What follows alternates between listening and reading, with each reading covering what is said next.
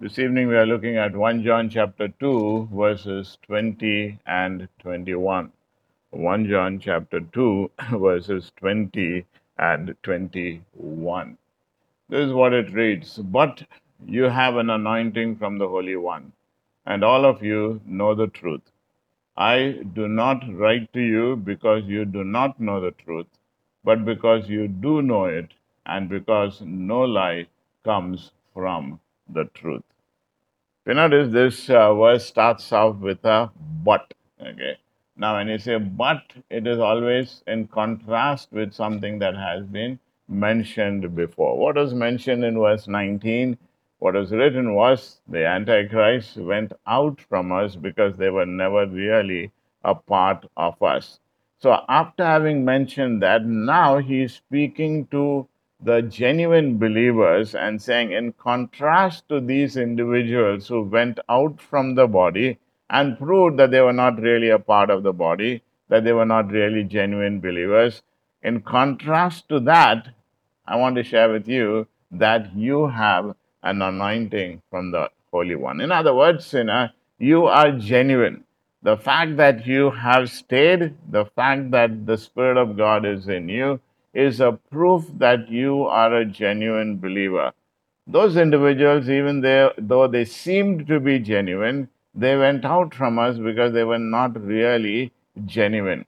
So, here in this verse, now he gives us some uh, characteristics of the genuine believers. You know, how can we know that you have really made a commitment?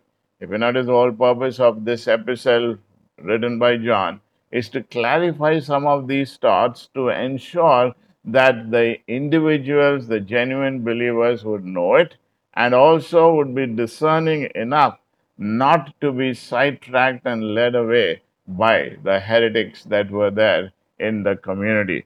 So the word that starts off but is a contrast. In contrast to the uh, the false one, now he's speaking about the genuine one. So, who is the genuine one? Who is a genuine believer? He says in verse 20, But you have an anointing from the Holy One. You have an anointing.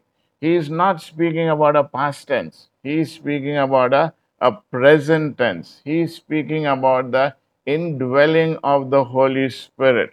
He's not speaking about once upon a time you had an anointing, now the anointing is not there. No, no, no is explaining what the anointing is all about. Okay.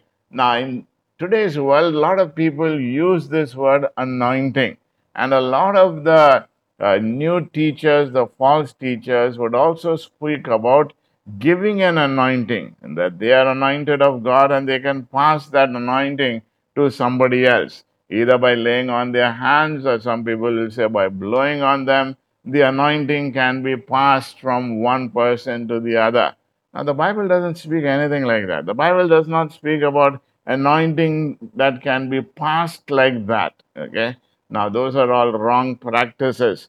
But here, the scripture is saying you have an anointing from the Holy One. Holy One. The Holy One, the Spirit of God, the scripture tells us, He is the Spirit of truth. In John chapter 16 and verse 13, Jesus said, But when He, the Spirit of truth, comes, He will guide you into all the truth. For He will not speak on His own initiative, but whatever He hears, He will speak and He will disclose to you what is to come. Here, Jesus spoke about the Spirit of God who was going to come and then indwell in the heart and life of a believer.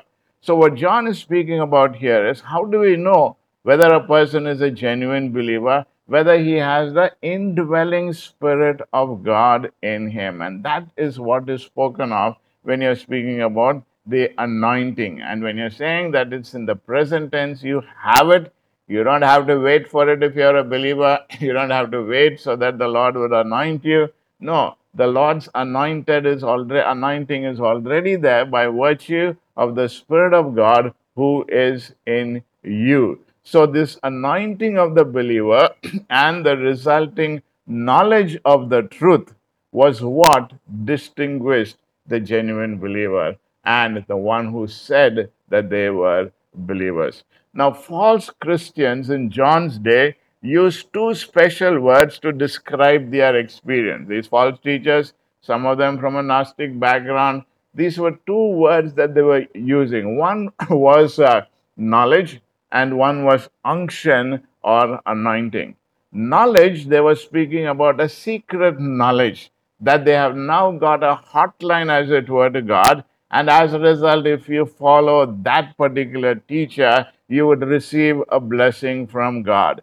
And when it came to unction, also it was a similar thought to say that now they have been anointed by God, and in turn they can anoint others. They can pass on that anointing to others as well.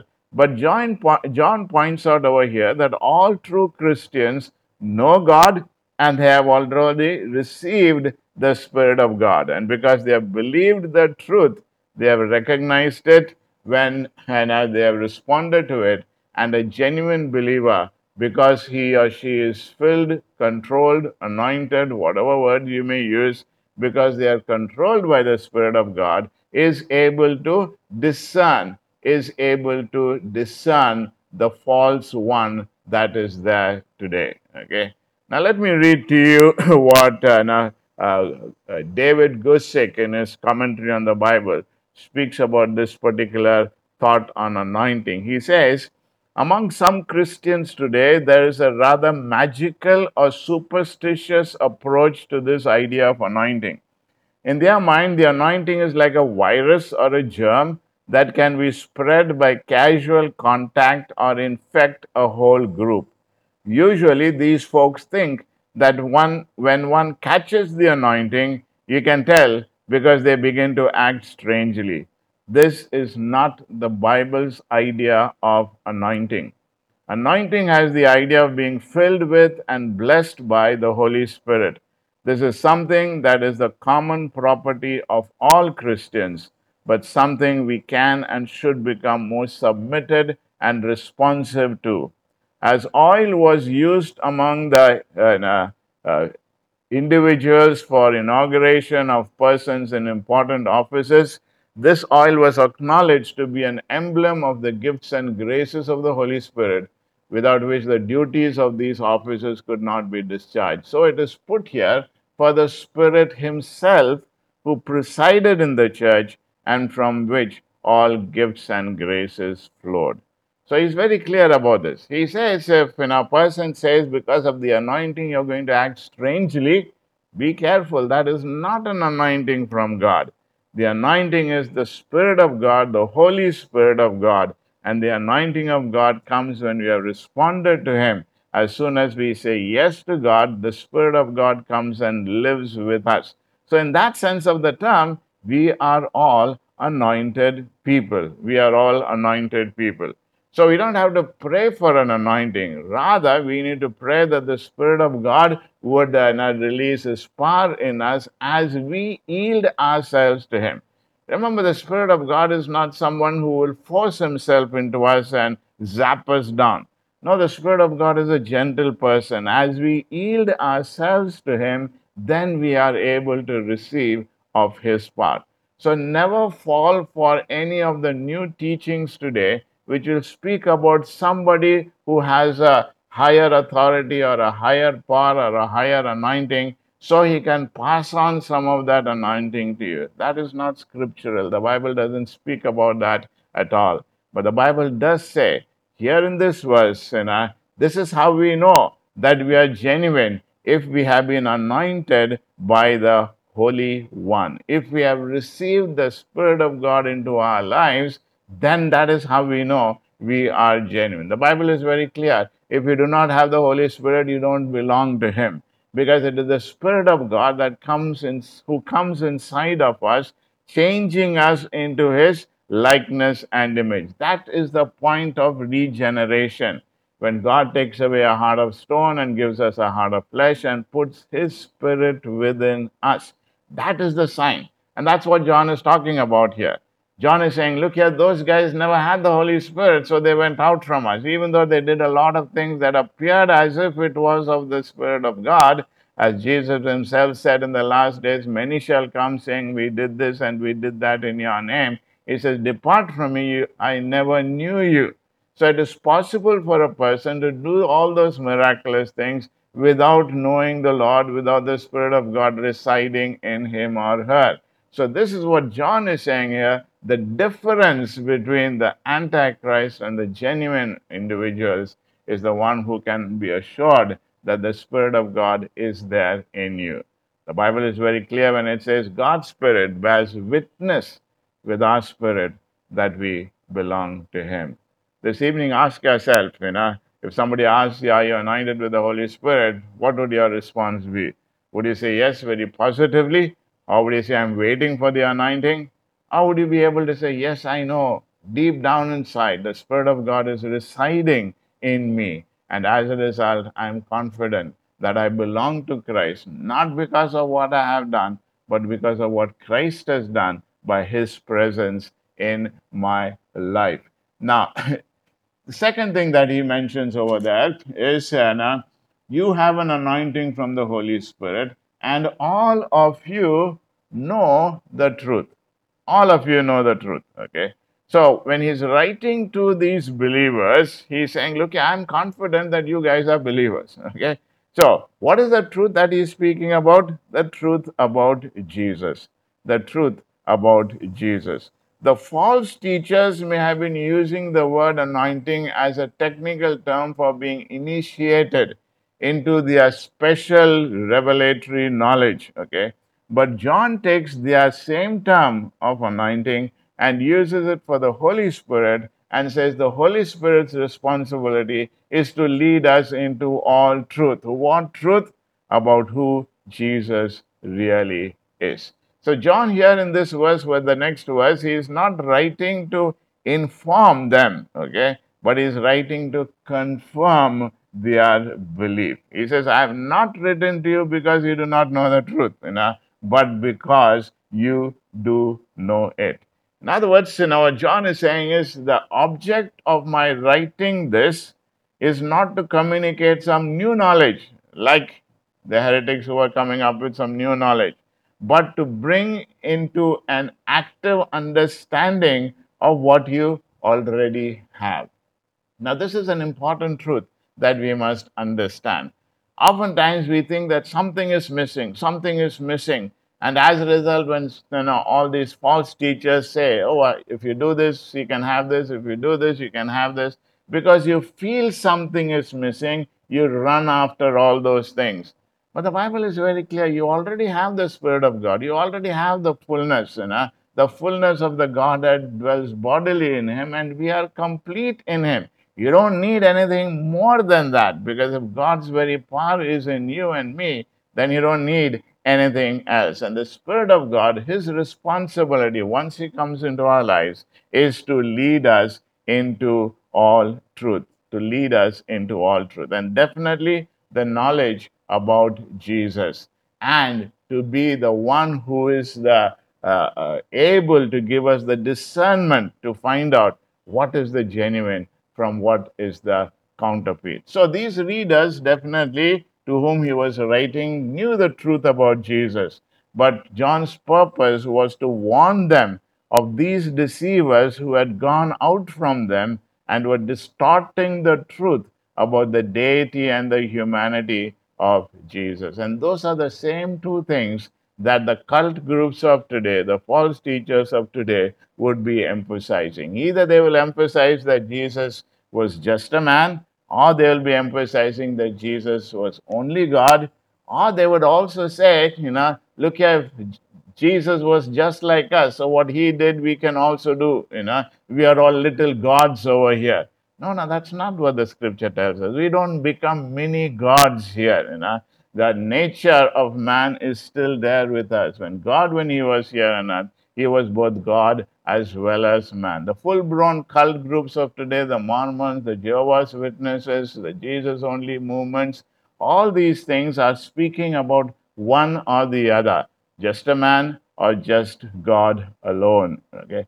Then he's saying, I'm confident that you know this truth because no lie is of the truth. No lie is of the truth. In other words, he's saying, you know, if truth has to be truth, it has to be 100% true.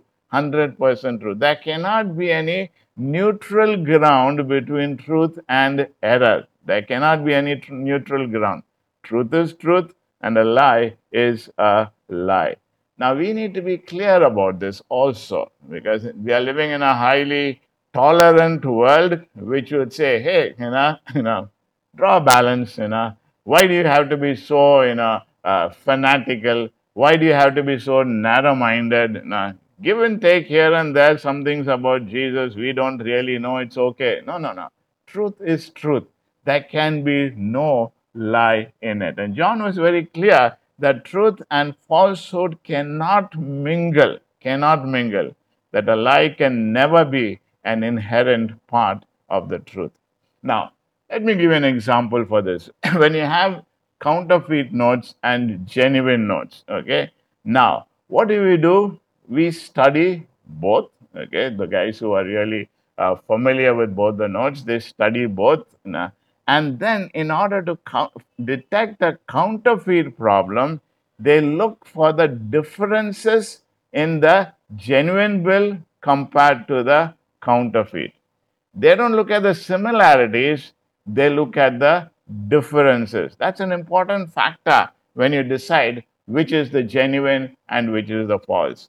Oftentimes, what do we do? We look at the similarities, isn't it? We say hey, that person also is preaching from the Bible. He is also quoting and uh, speaking about Jesus. We look at all the similarities and we say, since a lot of things are similar, it is okay. But we don't look at the differences. Counterfeit is checked by looking at the differences. And the more we are good students of God's word, the Spirit of God who is in us is able to help us to identify the difference from the truth of God's word. This is why he says, you know, because you do know it and because no lie comes from the truth. This is the job of the Holy Spirit of God to help us to distinguish between the lie and the truth. So in 1 John 2, you know, the Apostle John helps to protect believers from heresy by showing them these examples of counterfeit Christians and teachers. And he said you know, in the last few verses, one of the signs of the last days is the coming of Antichrist. And definitely, you know, we are living in the very last of the last days. So many Antichrists, so many individuals speaking about secret knowledge, new anointing, totally different they may have a lot of similarities, you know, but look at the differences from the genuine gospel, and you'll be able to spot that they are counterfeit. John gave three marks of false teachers who are controlled by the spirit of the Antichrist. In verse 19, how do we know that they are Antichrist? Because he says they went out from the fellowship. They started their own thing, you know, totally different. Initially, they were apart, and then it has become a full blown cult. Secondly, in verse 22, you know, we'll come to that later, you know, they deny Jesus as the Messiah. They deny Jesus as the Messiah. And then, verse 26, we'll speak about how they draw the people away from Jesus. So he says in these next few verses, you know, some of the signs of how we can identify. And here this evening, he has shown us this important truth that if the Spirit of God is there in us, that is the first sign that we are genuine believers. So he is encouraging us even this evening to protect ourselves from the spirit of the Antichrist by depending upon the indwelling presence of the Spirit.